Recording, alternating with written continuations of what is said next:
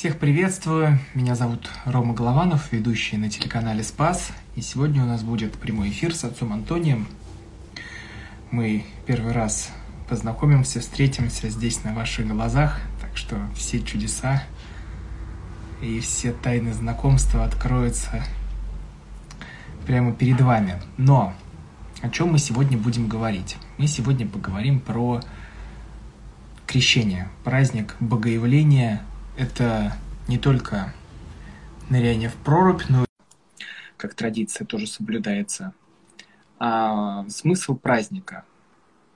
Вы скидываете свои сообщения нам в комментарии. Отец Антоний, приветствую. Добрый день. Слышно, видно меня нормально? Да, все видно и слышно. Хорошо. Отлично. Вот я просто начну тоже с новости. Сегодня же Владыка Иларион сказал, что Русская Православная Церковь не рекомендует вот эти крещенские купания. Но прежде, если уж позволите, я сейчас уже никуда без этого дела не хожу. Напомню, у меня вышла книга, точнее у нас, ну как у меня, она такая наша общая, это вот где набор интервью с отцом Андреем Ткачевым, отцом Дмитрием Смирновым, Алексеем Ильичем Осиповым, тут Савва Мажук, отец Савва Мажук, отец Федор Бородин, отец Игорь Фомин, Вик Антон Макарский, отец Максим Первозванский, отец Александр Гаврилов. Вот все-все-все здесь. И самое главное, что собранные деньги все пойдут в детский дом Павлина Милостивого. Вот ни на копейку вы меня не обогатите, все мы отправим в детский дом Павлина Милостивого. Так что переходите, там внизу будут как раз ссылки на страничку «Позитивный батюшка» и Рома Голованов. Вот вы там по этим ссылочкам переходите, подписывайтесь на наши странички, подписывайтесь на отца Антония.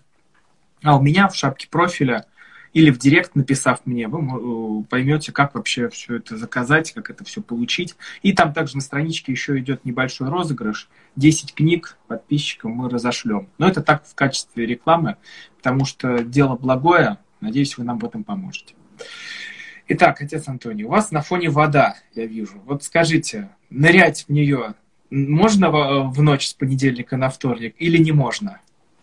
Ну, э, часто задают этот вопрос, да, у людей есть такое заблуждение, что купаться это обязательно, что это какая-то церковная традиция. Но на самом деле это народная традиция, она не имеет никакого отношения а, к церковному уставу.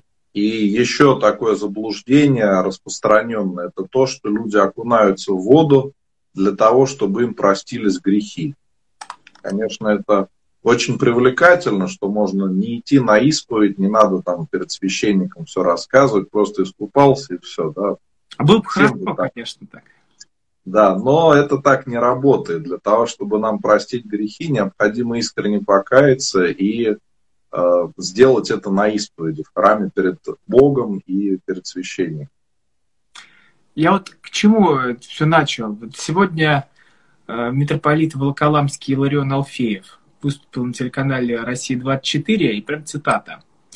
В нынешней ситуации, когда свирепствует вирус, когда у многих людей организм ослаблен из-за перенесенной болезни, я бы никому из православных верующих не рекомендовал погружаться в прорубь. Я лично для себя принял решение в прорубь не погружаться и думаю, что сейчас не то время, когда следует испытывать свой организм подобным образом. Вы вот как относитесь, что это все связывают с коронавирусом? Но я полностью согласен, потому что мы прекрасно знаем, как проходят эти купания, потому что любой настоятель храма, он принимает участие в их организации совместно с местными властями, всегда следят за порядком, чтобы никто не пострадал, чтобы все соблюдалось. Да? И мы знаем прекрасно, что туда приходит огромное количество людей, Э, иногда не меньше, чем храм. Как в храм люди идут постоянно целый день, если какой-то крупный приход, да, то также люди идут и купаться, а то бывает и больше. И, конечно, это огромное количество людей, которые вместе там будут э, общаться и купаться. Поэтому я думаю, что это абсолютно правильно. Э, для кого-то это может послужить ослаблением иммунитета, и каким-то нехорошим последствиям привести. А так, у меня уже спрашивали комментарий по этому поводу, я также объяснил, что Мы ведь не специалисты, мы не разбираемся в этой теме правильно. Но есть специалисты Роспотребнадзора, медики, которые лучше знают, какая ситуация, какие данные. В каждом регионе они ведь свои. Я просто вот к чему? Вот сейчас птица счастья нам пишет. У меня такой стресс каждый раз при окунаниях в святые источники зимой. А вообще вот откуда, ну даже не откуда пошла, а зачем вот, вот эта история с постоянными окунаниями? Это вот как когда приезжаешь в Иорданию или в Иерусалим, тебя, тебя подводят к месту, говорят, вот тут вот Иоанн Предтеча крестил Спасителя. Ну, примерно где-то здесь. Поэтому вот давайте все окунемся. И вот так думаешь, а для чего все это нужно? Это как-то ну, здоровью помогает. Это, можно сказать, такая традиция, да, как вот у людей есть э, иногда даже болезненное отношение к этим источникам. Я сам как-то ездил в паломнические поездки, как священник, да, и был с людьми и видел, что у некоторых э, просто, э, не знаю, какая-то огромная радость искупаться где-то. Если женщины знали, что в монастыре есть источник, а лучше, чтобы их было еще больше, надо в каждом искупаться. А, мы были в Крыму, в монастыре Пороскева Пятница. Там их очень много, я не помню сколько, но... Ну, в Крыму-то хорошо окунаться в источник. Но все равно там вода холодная. Там то ли пять, то ли семь источников, не помню точно. Но были женщины, которые в каждом искупались сзади. Поэтому я считаю, что здесь надо во всем соблюдать золотую середину. Если человек хочет эту традицию соблюсти, так скажем, прикоснуться, да, сделать так же, как мы знаем, как было в истории, допустим. Почему нет? Но когда это становится самым главным, это уже неправильно. К сожалению, такое заблуждение у нас есть. Даже скажу больше, один раз э, мне на трансляции женщина задавала вопрос. Говорит, я только выцерковляюсь, пришла в храм, и вот мне там в храме посоветовали съездить в паломническую поездку, набирали, видимо, куда-то автобус и причаститься. И она говорит, а вот что важнее, съездить в паломническую поездку или причаститься?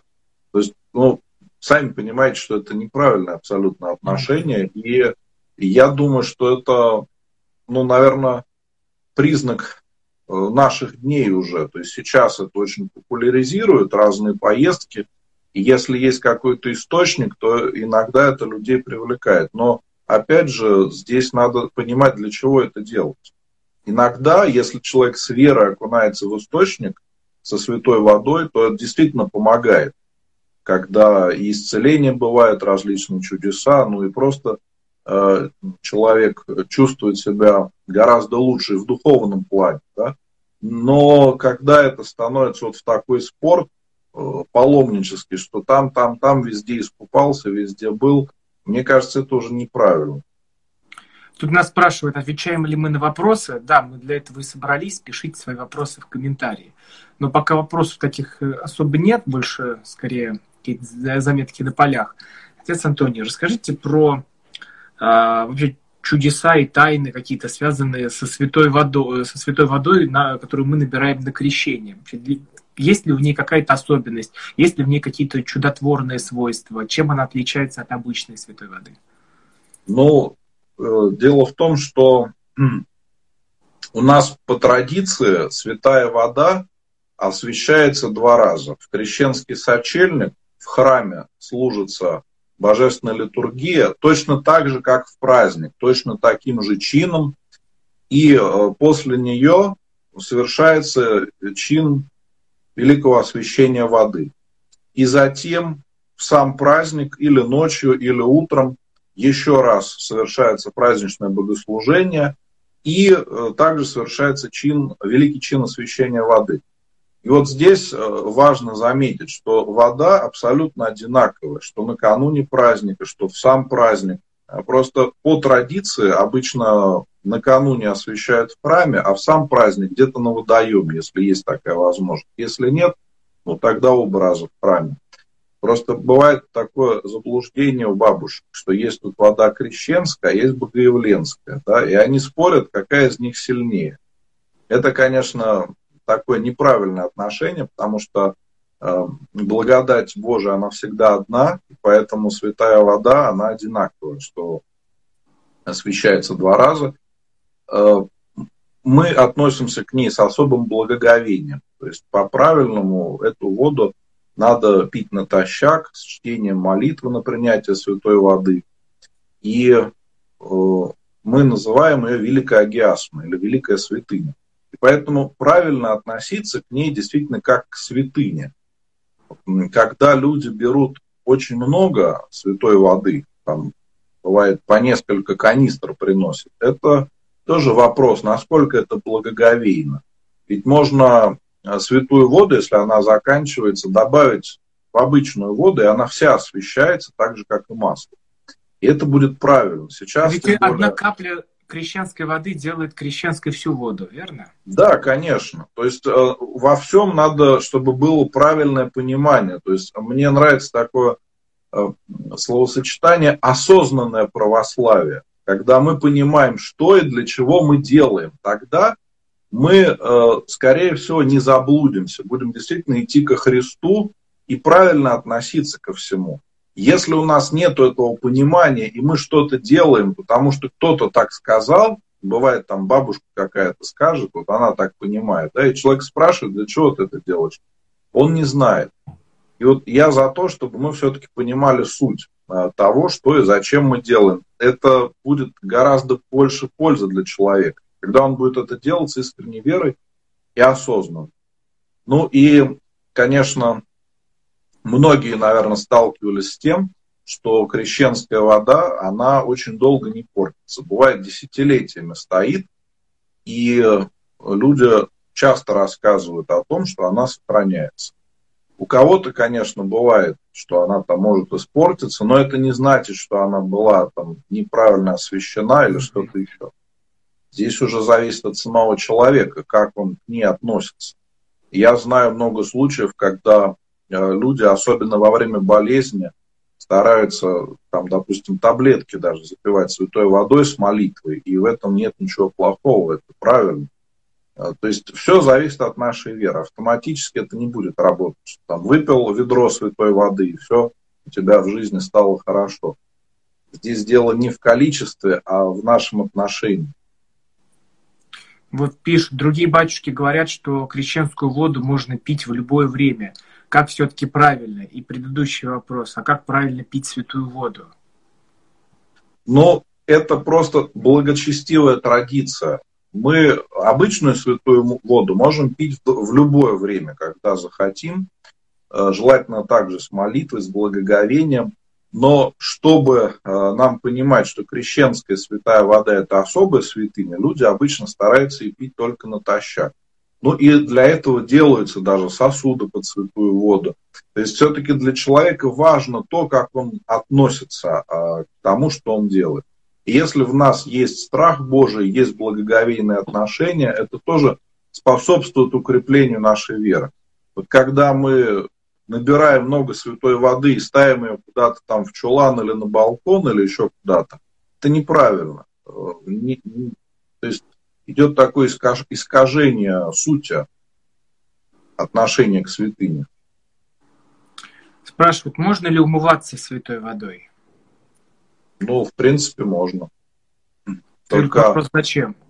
Да, только вопрос для чего. И а, по-правильному мы святую воду, как и любую другую святыню, не выливаем куда-то просто так, даже в раковину. Если даже она испортилась, то по-правильному ее ну, в цветы можно вылить или в такое место, где люди не будут ходить, может быть, под дерево, или в водоем, в речку. И получается, что если мы будем как-то по-другому применять святую воду, то это тоже может быть неблагоговейно. Натали спрашивает, из крана тоже течет святая вода? Бытует такое мнение. Ну да, что в крещенскую ночь в пол везде святая вода льется. Да, есть, конечно, такое мнение, и действительно мы верим в то, что вода освещается по всему миру, Господь освещает ее везде. А здесь зависит уже от нашей веры.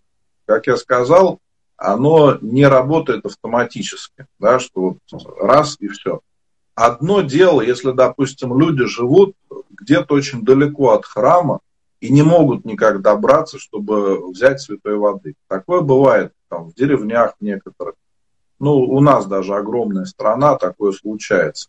если люди действительно наберут воды в этот день и будут относиться к ней как к святыне, то она и будет для них действительно святой водой. А другое дело, если человек живет где-то недалеко от храма и не хочет в храм прийти, а думает, зачем я пойду, лучше я вот из-под крана наберу и все. Это, конечно, неправильное отношение. Почему старообрядцы в прорубь на крещение не ныряют? Я, кстати, не знаю, ныряют они или нет. Ну, потому что у них нету таких традиций. Они ведь стараются сохранять э, все, как было раньше у наших предков. А у них такой традиции не было.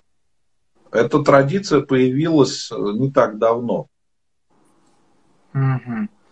Так, тут э, нам приходят вопросы и про молитву. Подскажите, пожалуйста, можно... Вот, подскажите, пожалуйста, можно ли в течение года крещенской водой окроплять жилище машину, не только в течение первой недели? Можно, почему нет? Э, даже если мы осветили и машину, и э, квартиру, то мы можем благословить сами святой водой свое жилище и автомобиль. Опять же, главное, чтобы это было с искренней верой, и чтобы мы понимали, для чего мы это делаем. Потому что одно дело, когда мы просим благословения Божия, и это правильно. Есть э, действительно такая традиция, когда мы на праздник можем покропить святой водой э, и жилище, и автомобиль, да, там люди, если в деревне живут, они также с искренней верой там могут животных своих даже покропить, помолиться за них своими словами. Тут нет ничего плохого.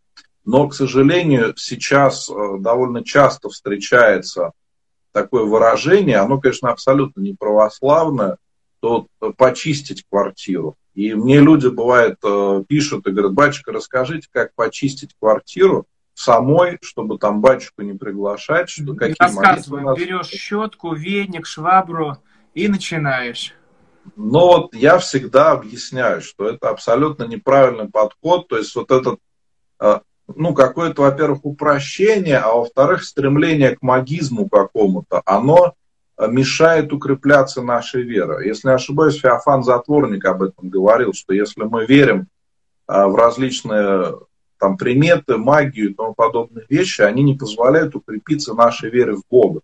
Поэтому от этого надо отходить. А избавиться от этого можно только через правильное понимание, что и для чего мы делаем.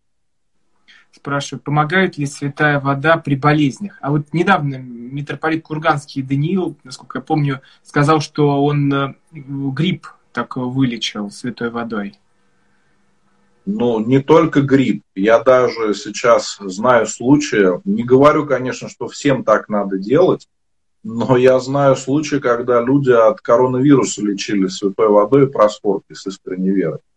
Но опять же, здесь надо понимать, одно дело, когда это э, делают люди, у которых нет другого выхода. Допустим, у меня были знакомые, которые говорят, если мы будем пить антибиотики, они нас просто убьют. То есть в силу каких-то причин человеку нельзя многие лекарства принимать и говорит, у меня нет другого выхода, буду надеяться на Бога. Господь помогал, как-то людей оберегал, а они приходили в себя. Но бывали другие случаи, когда люди игнорировали сознательно помощь врачей, э, надеялись на чудо и в итоге все равно попадали в больницу.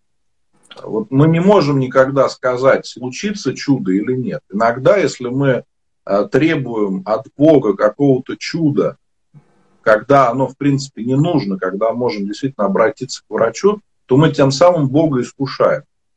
Ну, если мы знаем, что зуб болит, то не надо пить святую воду. Можно, конечно, но не надо надеяться, что из-за этого там дырка в зубе сама пройдет. Это несерьезно. Надо сходить к врачу, он вылечит, сделает все, что нужно, и проблемы не будет.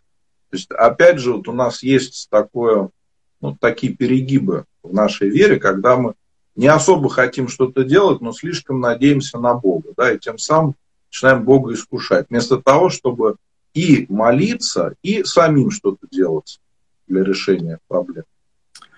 Так, э, не могу говорить ник, но очень интересный вопрос. Добрый вечер. Если в квартире несколько покойников, ну так было, можно ли помыть и побрызгать святой водой? Или позвать батюшку и попросить осветить квартиру? Вот это особое отношение к покойникам, что я помню, как, когда даже у нас там в, в Октябрьском поселке в Туле если табуретки ставили, гроб на табуретке, то табуретки обязательно надо было перекинуть. И, и сидеть на них было почему-то нельзя, пока не перекинешь. Или там дорогу нельзя было переходить. Потом я помню, все зеркала были завешены. А, что еще творилось? У меня дедушка, он, он не верил в Бога. Но когда умер его отец, он сжег кровать, думая, что если он на нее ляжет, он умрет. Ну, то есть э, заблуждений масса. Отец Антоний, давайте их надо развеивать про покойников. Ну, вот для этого я и пошел в интернет. Я когда ну, начал понимать, насколько это серьезная проблема, э, я понял, что мне потом как перед Богом-то отвечать, да, что вот я мог и ничего не сделал. Поэтому я каждый день стараюсь отвечать. Мне в личные сообщения приходят сотни вопросов ежедневно. Они все, конечно, похожи, но вот проблема вот различных заблуждений, а это очень страшное дело. А особенно их больше всего связано с погребением человека, с крещением, с венчанием.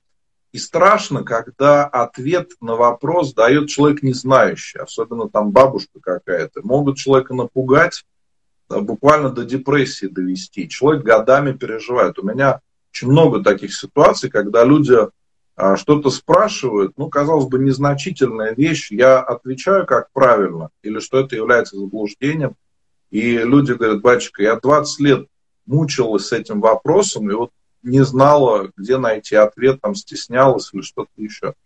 Угу. Поэтому у, у нас к покойникам спокойное отношение, потому что мы верим в жизнь вечную. Мы прекрасно понимаем... Да, я, чтобы грех на душу не брать. А почему да. за, завешивают зеркала, если умирает человек? Зачем перекидывать табуретки? Это все суеверие, заблуждение. Я перечислил да, да. шутки. Этого ничего делать не нужно. Просто чем пугали нас э, вот, там, бабушки и дедушки давно-давно.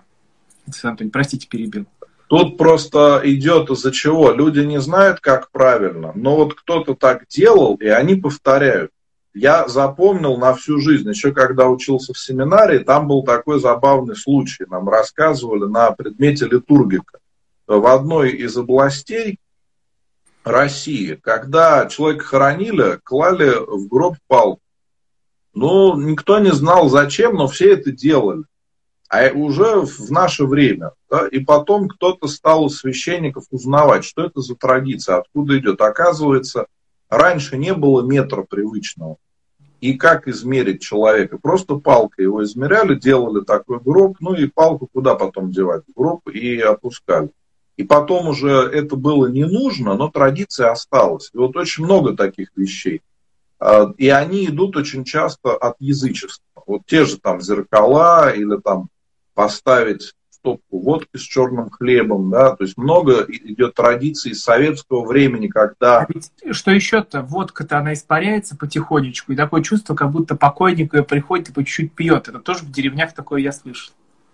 Да, заблуждений очень много. Тут буквально по каждому случаю надо разбираться по конкретному, да, и ну, я сам с этим сталкиваюсь, я людям всегда стараюсь объяснять, после отпева хотя бы несколько слов сказать, чтобы утешить. Да, и сразу какие-то суеверия объясняю людям.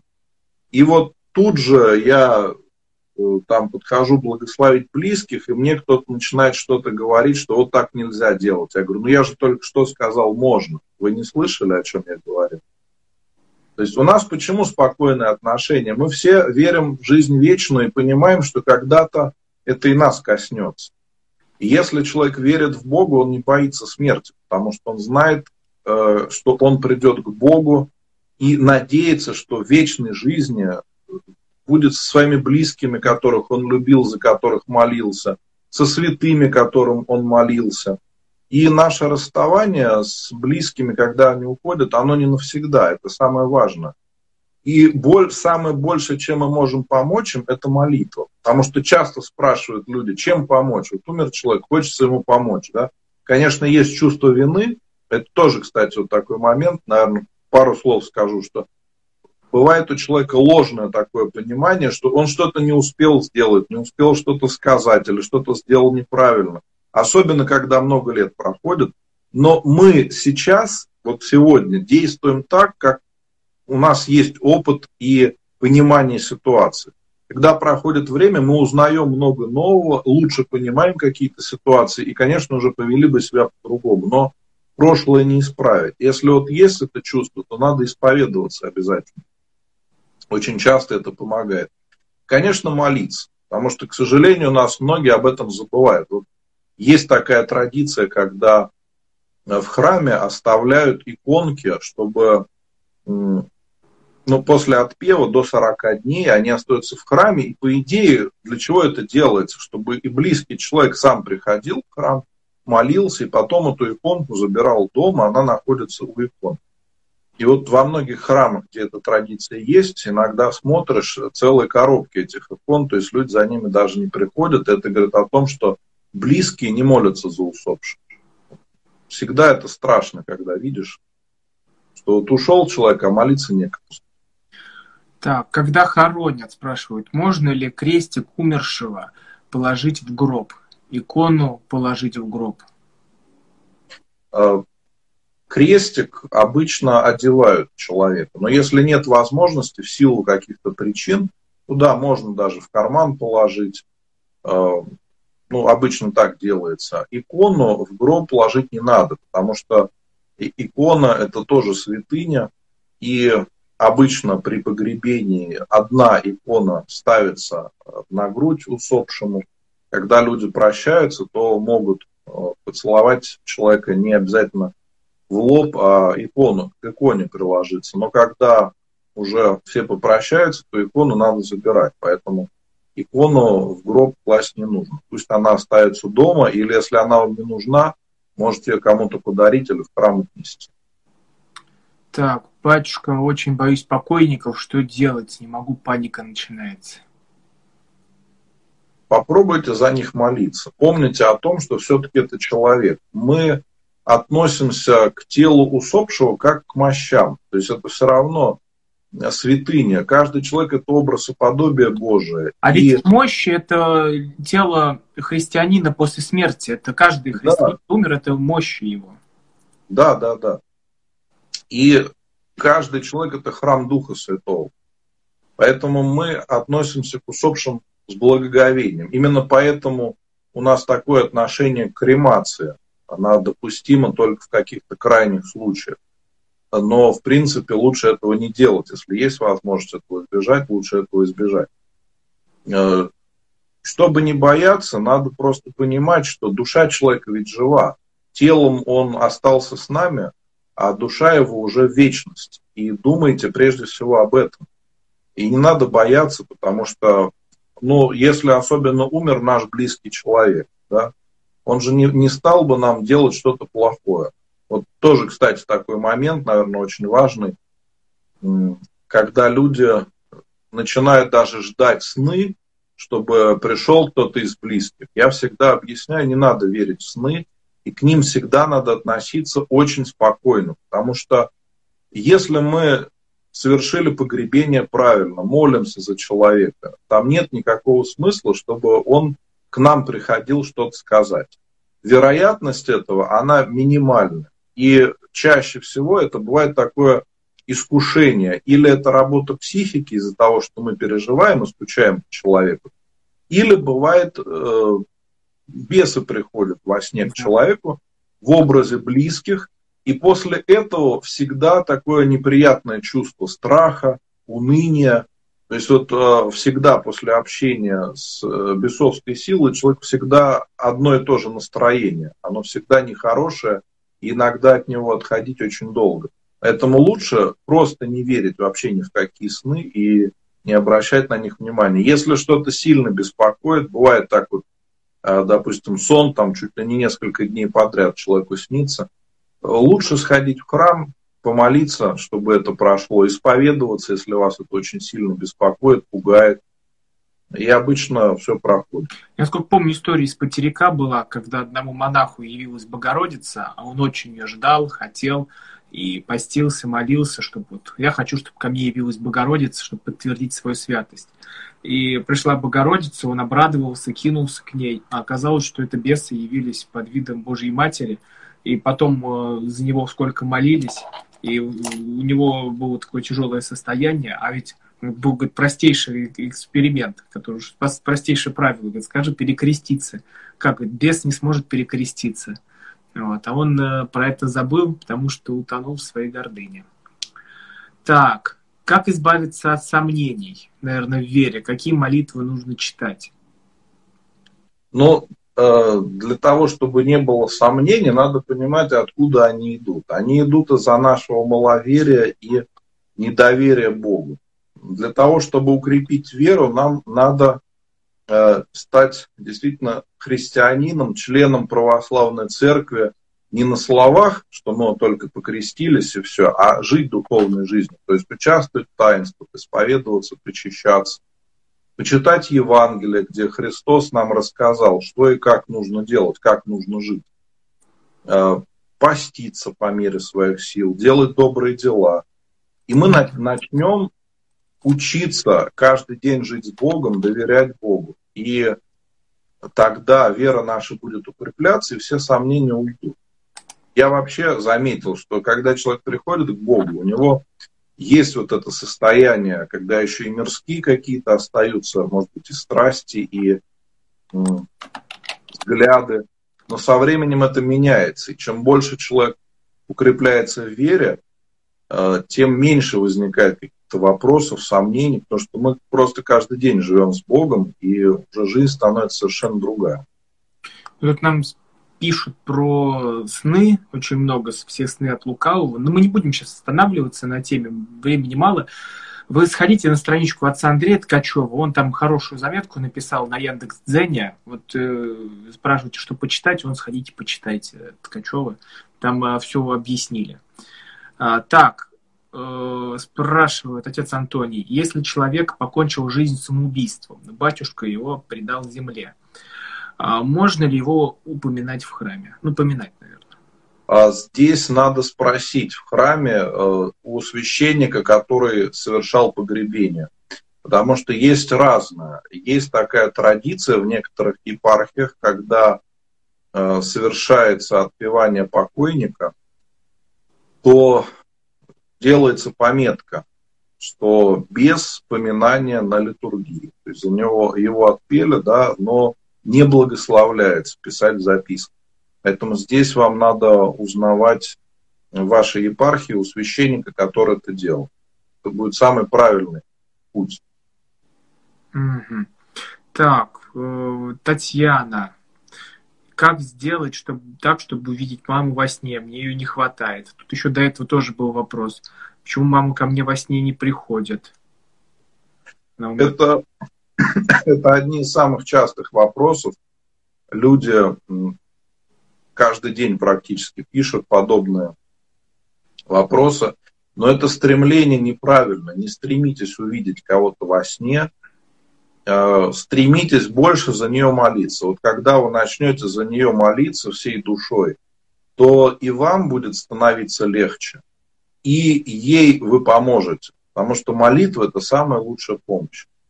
Вот э, Роман привел хороший пример, да, я видел похожий пример в своей жизни. Действительно, когда человек начинает видеть э, подобные сны от лукавого, он перестает кого-либо слушать. Вот это состояние прелести, то есть это гордость, которая уже полностью управляет человеком. И когда человеку начинаешь объяснять, э, он говорит, батюшка, да что с вас взять, вы там служите еще мало, какой вы там старец, да, вы не старец, так что вы мне тут рассказываете? Ко мне Богородица приходит, а вы тут рассказываете мне, да, кто вы такой?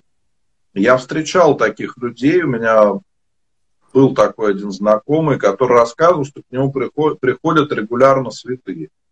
Но когда я стал с ним вот разговаривать, как это происходит, он сказал, что они никогда не показывают своего лица, никогда не молятся с ним, но якобы предсказывают будущее. Я ему сказал, ну попроси их перекреститься или хотя бы вместе помолиться. Он говорит, ты что, как им можно такое говорить? Это же святые. Конечно, это были не святые.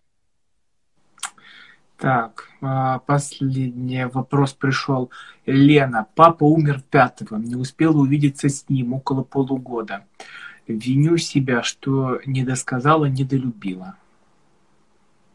Ну, вот я говорил об этом, что у нас очень часто возникает такое чувство досады, наверное, негодования на себя. Да? Надо понимать, что исправить мы уже ничего не можем. Поскольку человека нет, мы уже не можем этого сделать. Но мы можем за него молиться. И это будет самая лучшая помощь. Ну и как э, я сказал, наше расставание с близкими, оно ведь не навсегда. Э, по сравнению э, с вечностью, наша земная жизнь – это мгновение. Если мы будем за близких молиться, то и нам будет легче от этого. Наша ошибка, что мы вместо того, чтобы молиться за близких и участвовать в таинствах, мы ищем какие-то другие способы. Но это все не то. Понимаете, нету никакого способа э, и утешить и себя, и близких, да, и помочь человеку, кроме искренней молитвы и поминания на литургии. И самим надо при этом ходить в храм, исповедоваться и причащаться. Это помогает избавиться от уныния. Многие из нас ведь пришли к Богу через э, смерть близких. Я также стал задумываться обо всем, когда у меня не стало пап. Мне было 18 лет на тот момент, и жизнь перевернулась. И очень у многих так получается. Здесь важно сделать правильные выводы из того, что случилось, и, может быть, больше не повторять таких ошибок. Отец Антоний, ну, уже время подходит к концу. Э, еще раз напомню, эфир будет сохранен. В описании ссылки на наши странички, вот «Позитивный батюшка». Переходите, подписывайтесь. Мы вот сегодня познакомились. Я думаю, еще ни один, ни два, ни три, ни десять эфиров вместе проведем. Вот, так что вопросы свои можете скидывать в комментарии. Дальше ответим. Потом Книга, напоминаю, у меня вышла, это сборник интервью. Книга, считайте, наша, общая, также составлена в эфирах. Ну вот тут отец Андрей Ткачев, Алексей Ильич Осипов, и вышла она по благословению отца Дмитрия Смирнова. И все, что мы соберем, пойдет на детский дом Павлина Милостивого. Вот, можете увидеть. Тут у нас были вопросы, тут во многом там про разводы, про семейные отношения, ну, тут тоже как раз почему происходят разводы. Вот тут можно найти, почитать. Отец Дмитрий рассказывает, отвечает на сложные вопросы там, про алкоголизм, про все. Тут вы можете найти наши интервью. Тут отец Андрей Ткачев все рассказывает, отец Сава Мажук, отец Максим Первозванский. Так что переходите там, на страничку Рома Голованов, все найдете, увидите. Или пишите мне в директ, я расскажу, как ее заказать и получить. А, спасибо большое, отец Антоний. Я это еще раз попрошу перейти на вашу страничку, подписаться, там, почитать умные мысли умного человека, чтобы не заниматься а, ерундой. У нас тут спрашивают, какие книги почитать э, чтобы правильно заходить в храм, прикладываться к мощам. Самая главная и правильная книга – это Евангелие. Вот если ее читать, все станет понятно, все встанет на свои места. А если сложно читать уже такой текст обычный, синодальный перевод. Детское Евангелие возьмите, там маленькое, тоже там лежит такая тоненькая книжечка там, для детей. Очень интересно. Сначала ее, потом уже... Э, сначала кашка манная, потом уже и шашлык может пойти. Как у нас все, так и здесь. Сначала пища мягкая, потом твердая. Спасибо большое, отец Антоний. Обнимаю вас. Благодарю вас. Спасибо, Господи. Да, всего да, доброго. И с праздником вас. Всего, всего да, и вас тоже всех с праздником. Уже скоро праздник крещения. Всем желаю Божьей помощи. Спасибо, Господи. Спасибо, Господи, батюшка.